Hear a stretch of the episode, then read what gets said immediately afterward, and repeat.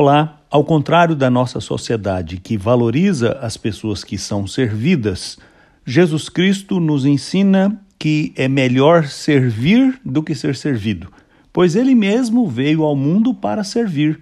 Ele veio dar a sua vida para resgatar os homens perdidos e ele exerceu seu ministério terreno estendendo a mão a todos os que precisavam, independentemente de sua condição social, situação espiritual ou qualquer outro critério que pudesse qualificar alguém a ser servido.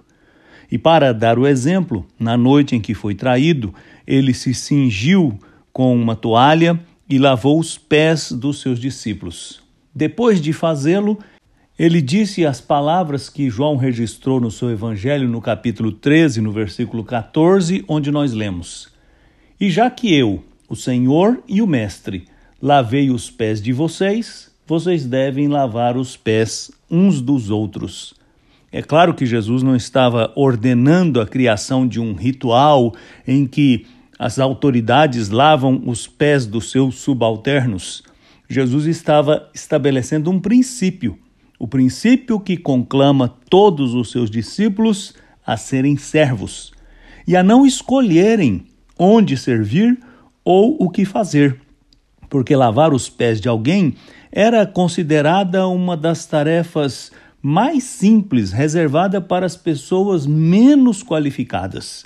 E Jesus escolheu esta tarefa exatamente para ensinar e dar o exemplo que ele, sendo o Senhor, o Mestre, se colocou nesta posição de servo. Todos aqueles que o seguem, todos aqueles que aprendem com ele, devem estar dispostos a servir de igual forma. Servir é um privilégio. Todos nós fomos servidos pelo Senhor para nos tornarmos servos uns dos outros. Eu sou Agnaldo Faria, pastor da Igreja Presbiteriana da Moca, em São Paulo. Vamos orar.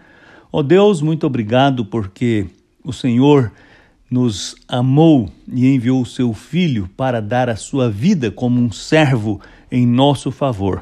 E agora eu te peço que o Senhor nos dê a humildade, a disposição, a sabedoria para seguirmos a instrução e o exemplo do nosso Senhor, nos tornando servos uns dos outros.